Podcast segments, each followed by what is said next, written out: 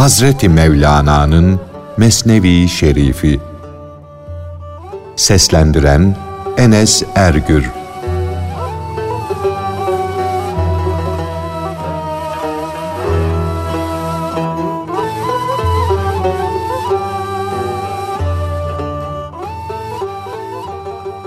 Babasının cenazesi önünde feryat eden bir çocuk ile Cuhan'ın hikayesi.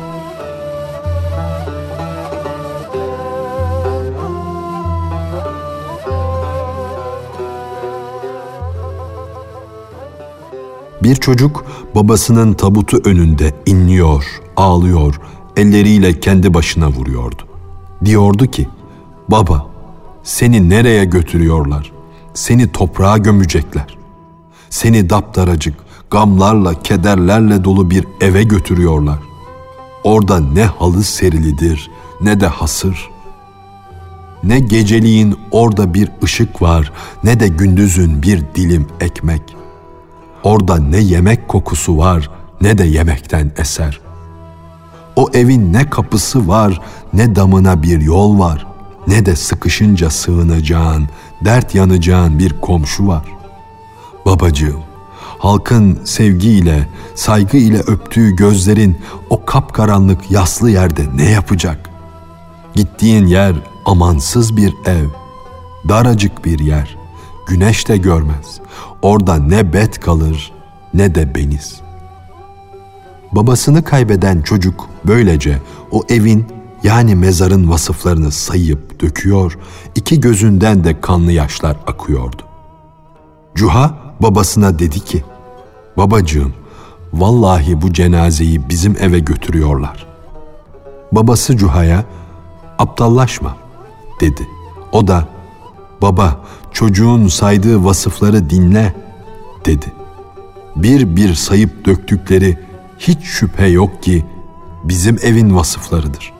Ne hasır var, ne ışık var, ne yemek, ne kapısı mamur, ne avlusu, ne de damı. İnsanda da buna benzer bu çeşit yüzlerce benzeyiş, yüzlerce iz, sembol vardır. Fakat dünya işlerine dalmış, vicdanı nasırlaşmış azgınlar bunları nereden görecekler? Nasıl bileceklerdir? Allah'ın güneşinin nuruyla aydınlanmayan, karanlıklara dalmış gönül evleri de vardır. O gönül evleri Yahudilerin canı gibi dar ve karanlıktır. Sevgi bağışlayan Allah'ın zevkinden, manevi lütfundan mahrumdur. Böyle bir gönülde ne güneşin nuru parlar, ne sahası genişler, ne de kapısı marifete ve hakikate karşı açılır. Senin için böyle bir gönülden mezar daha iyidir. Sen şimdi gel de karanlıklar içinde kalmış, nursuz, daracık gönlünün mezarından çık, kurtul. Aslında sen ölü değilsin. Sen bir dirisin ve bir dirinin oğlusun senin bu daptaracık gönül mezarın nefesini daraltmadı mı? Yani böyle daracık bir gönülle nefes alamaz bir hale gelmiyor musun? Sen vaktinin Yusuf'usun, gökyüzünün güneşisin. Şu beden kuyusundan, şu karanlık dar zindandan çık, güzel yüzünü göster.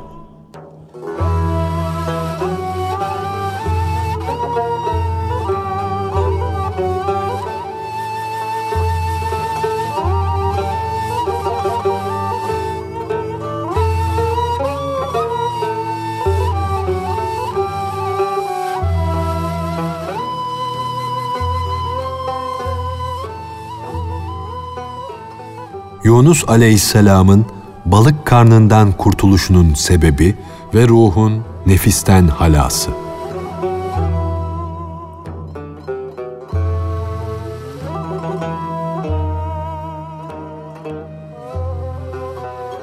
Senin Yunus gibi olan ruhun, balık karnı gibi olan bedeninde türlü sıkıntılar içinde kavruldu, pişti. Onun Allah'ı tesbih etmekten başka kurtuluş yolu yoktur. Eğer Yunus aleyhisselam balığın karnında hakkı tesbih etmemiş olsaydı, kıyamette ölülerin dirileceği güne kadar orada mahpus kalırdı. O zindandan çıkamaz, kurtulamazdı. Hazreti Yunus ettiği tesbih bereketiyle balığın karnından kurtuldu. Tesbih nedir? Ben sizin Rabbiniz değil miyim? Gününün belirtisi, delili. Eğer senin ruhun o can tesbihini unuttu ise şu balıkların tesbihini dinle. Gönül gözü ile Allah'ı hisseden, yarattığı eserlerde onun kudretini, yaratma gücünü gören Allah'a mensuptur. Onun dostudur. O vahdet denizini müşahede eden de o denizin balığıdır. Bu dünya da denizdir. Beden de o denizin balığıdır. Ruh ise ilahi nuru görememiş, perde arkasında kalmış Yunus gibidir. Beden balığı içinde mahpus olan ruh, Allah'ı tesbih ederse balıktan kurtulur. Yoksa balığın karnında sindirilir, yok olur gider. Bu denizde can balıkları çoktur. Sen görmüyorsun ama onlar senin etrafında uçuşup duruyorlar. O balıklar kendilerini sana çarpıyorlar. Gözünü aç da onları açıkça gör. Sen can balıklarını açıkça göremiyorsan, elbette onların tesbihlerini işitmişsindir. Senin işittiğin tesbihlerin ruhu sabretmektir. Sen de başına gelen musibetlere, belalara sabret ki en doğru dürüst tesbih budur. Hiçbir tesbih sabır derecesine varmamıştır. Sabret ki sabır ferahlığın, neşenin anahtarıdır. Sabır sırat köprüsüne benzer. Cennetse öbür taraftadır. Her güzelin yanında çirkin bir lala vardır. Laladan kaçarsan güzeli de göremezsin. Çünkü lala güzelden hiç ayrılmaz. Ey hafif bir şeyden kırılan sırça gönüllü! Sen sabrın zevkini, hususiyle hakka kavuşmak için çekilen sabrın, sıkıntının tadını ne bilirsin? Yiğit bir adamın zevki savaşta ileri atılmaktır. Korkak, ahlaksızın zevki ise başka şeyde, başka taraftadır. Onun beden zevkinden başka ne dini vardır ne zikri. Onun düşüncesi belden aşağıya indirilmiştir. Öyle bir ahlaksız göklere kadar yükselse ona önem verme. Ondan korkma. Çünkü belden aşağı duygunun dersini almıştır. Onun sesi yukarılardan gelse bile o belden aşağıya, aşağı duyguların yönüne yönelir.''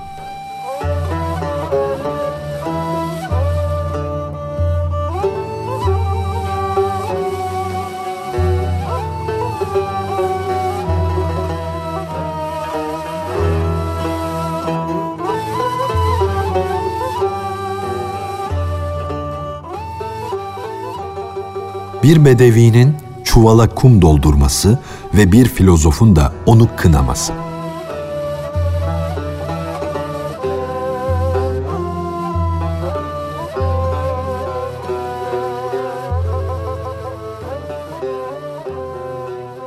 Bir bedevi devesine buğdayla dolu büyük iki çuval yüklemiş götürüyordu. Kendisi de iki çuvalın ortasına oturmuştu.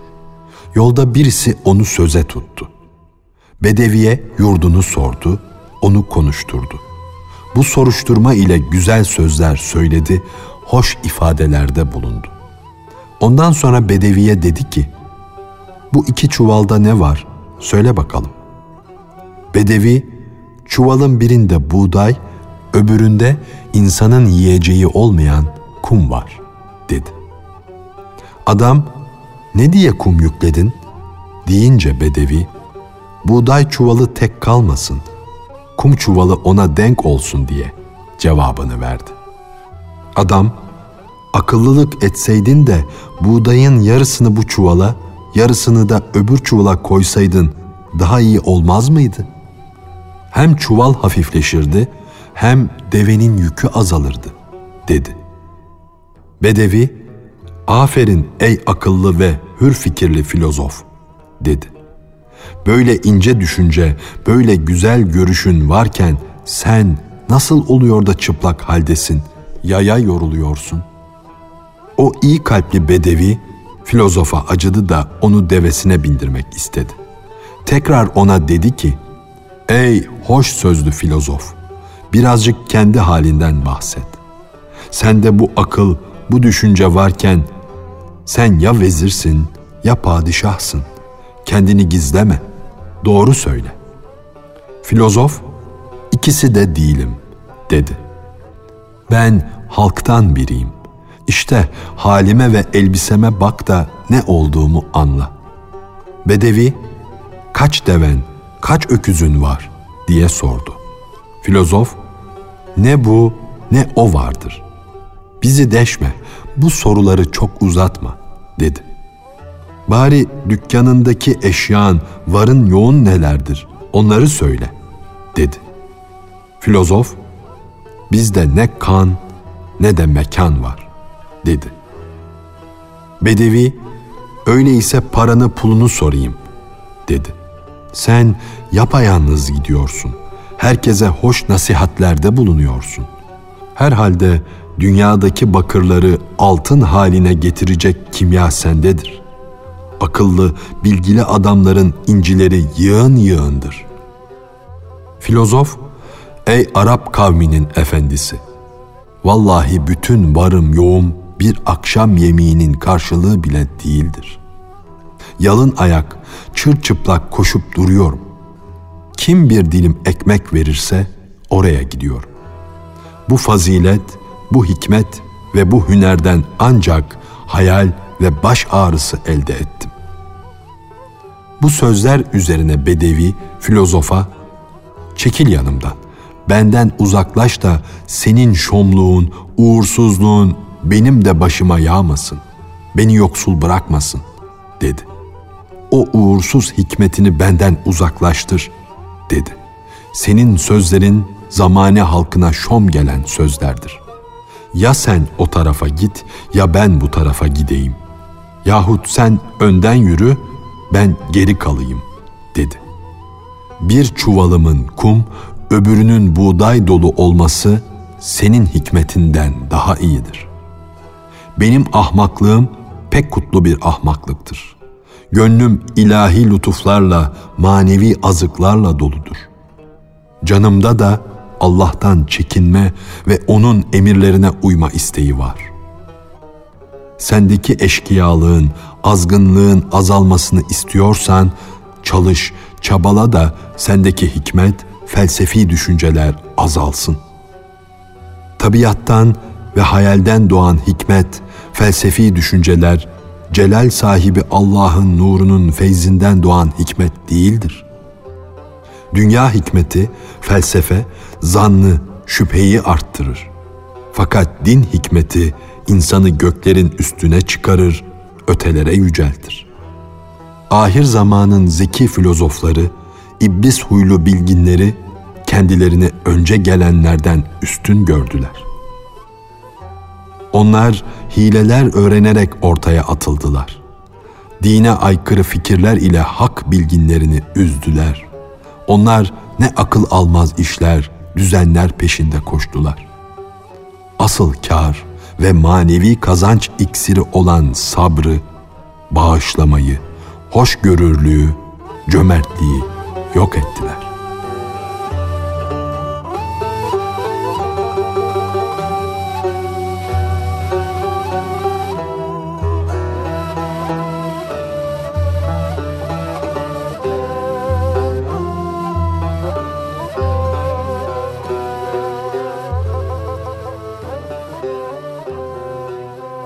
İbrahim Ethem Hazretlerinin deniz kıyısında gösterdiği kerametler.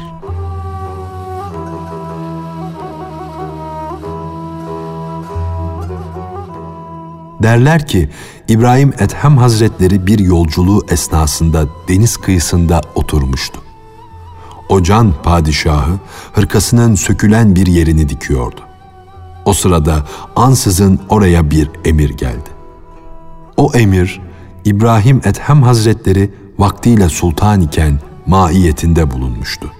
Onu tanıdı, saygı ile önünde yere kapandı. Onun hırkasını dikmesine, şeklinin, suratının, huyunun ve yaşayış tarzının değişmiş olmasına şaştı kaldı. Böyle büyük bir saltanatı bıraktı da herkesin gidemeyeceği dar ve zor bir yolu, dayanılmaz yoksulluğu seçti. Yedi iklimin padişahlığını terk etti de geldi buralarda dilenciler gibi kendi hırkasını dikecek hale geldi diye düşünüyordu. İbrahim Ethem Hazretleri onun düşüncesini anladı. Çünkü şeyh arslana benzer. Gönüller ise onun ormanı gibidir. Şeyh ümit gibi, korku gibi gönüllerde gezer dolaşır. Dünyanın sırları ona gizli değildir. Şeyh İbrahim Ethem Hazretleri iğnesini hemen denize atıverdi. Sonra yüksek sesle balıklara seslenerek iğnesini istedi. Her birinin ağzında birer altın iğne olmak üzere Allah'ın yarattığı yüz binlerce balık Hakk'ın denizinden baş çıkardılar. Ey şey, Hakk'ın iğnelerini al diye seslendiler. İbrahim Ethem Hazretleri o emire yüzünü çevirdi de Ey emir dedi. Gönül mülkü, gönül sultanlığı mı iyi yoksa şu hakir dünya padişahlığı mı? Şu gördüğün hal zahiri bir belirti, önemsiz bir keramettir. Bu hiçbir şey değildir. Eğer batına, iç yüze geçecek olursan bunun yirmi mislini görürsün. O emir balıkların İbrahim Ethem Hazretlerinin isteğini yerine getirmek için denizden baş çıkardıklarını görünce kendisinde bir vecd hasıl oldu. Ah dedi. Balıklar bile pirleri, velileri tanıyor. İlahi dergahtan kovulan kişiye yuh olsun. Balıklar bile piri tanıyorlar da biz tanımıyoruz. Biz onlardan uzak ve bu devletten mahrum kalmışız. Biz şakî, onlarsa Said. Şeyhin karşısında yer öperek oradan ayrıldı. Harap bir halde ağlaya ağlaya yola düştü.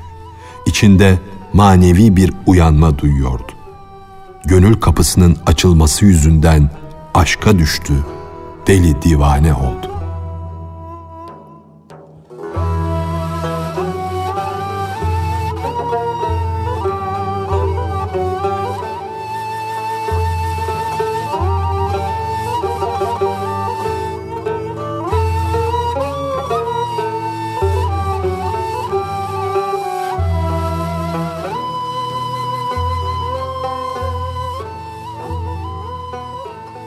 Gönül sahibi erlerin huzurunda gönlünüzü koruyun. Sakın içinizden onları inkar yoluna sapmayın.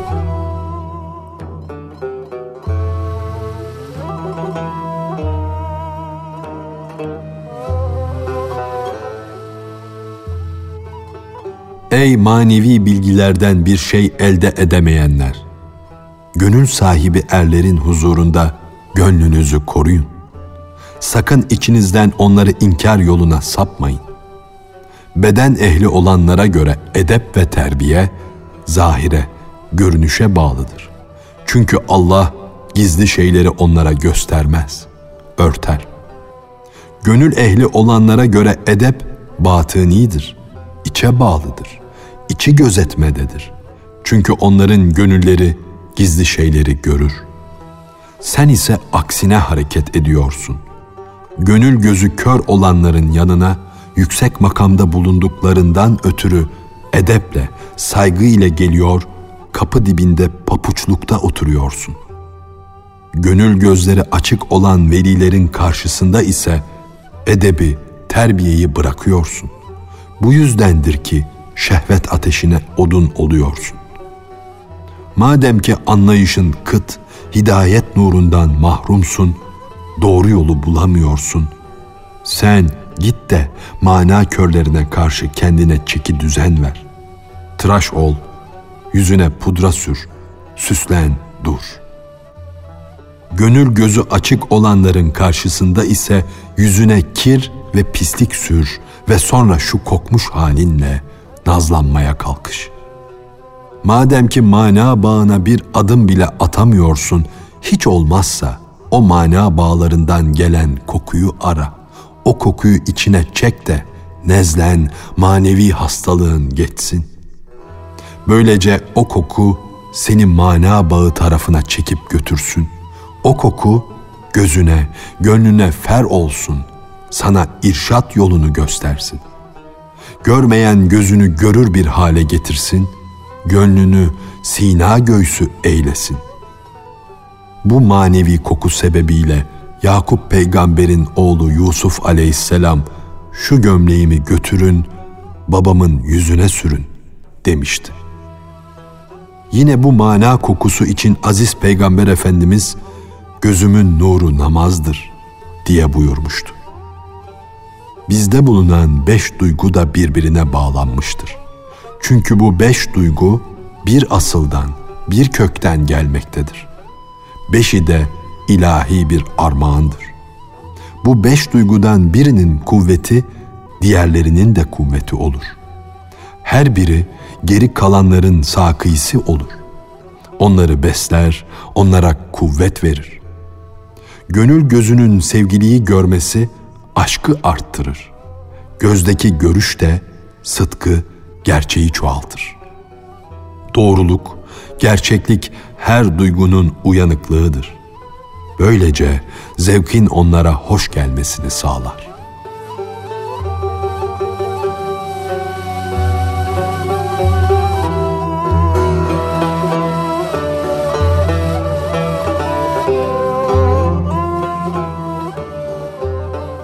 Hazreti Mevlana'nın Mesnevi Şerifi Seslendiren Enes Ergür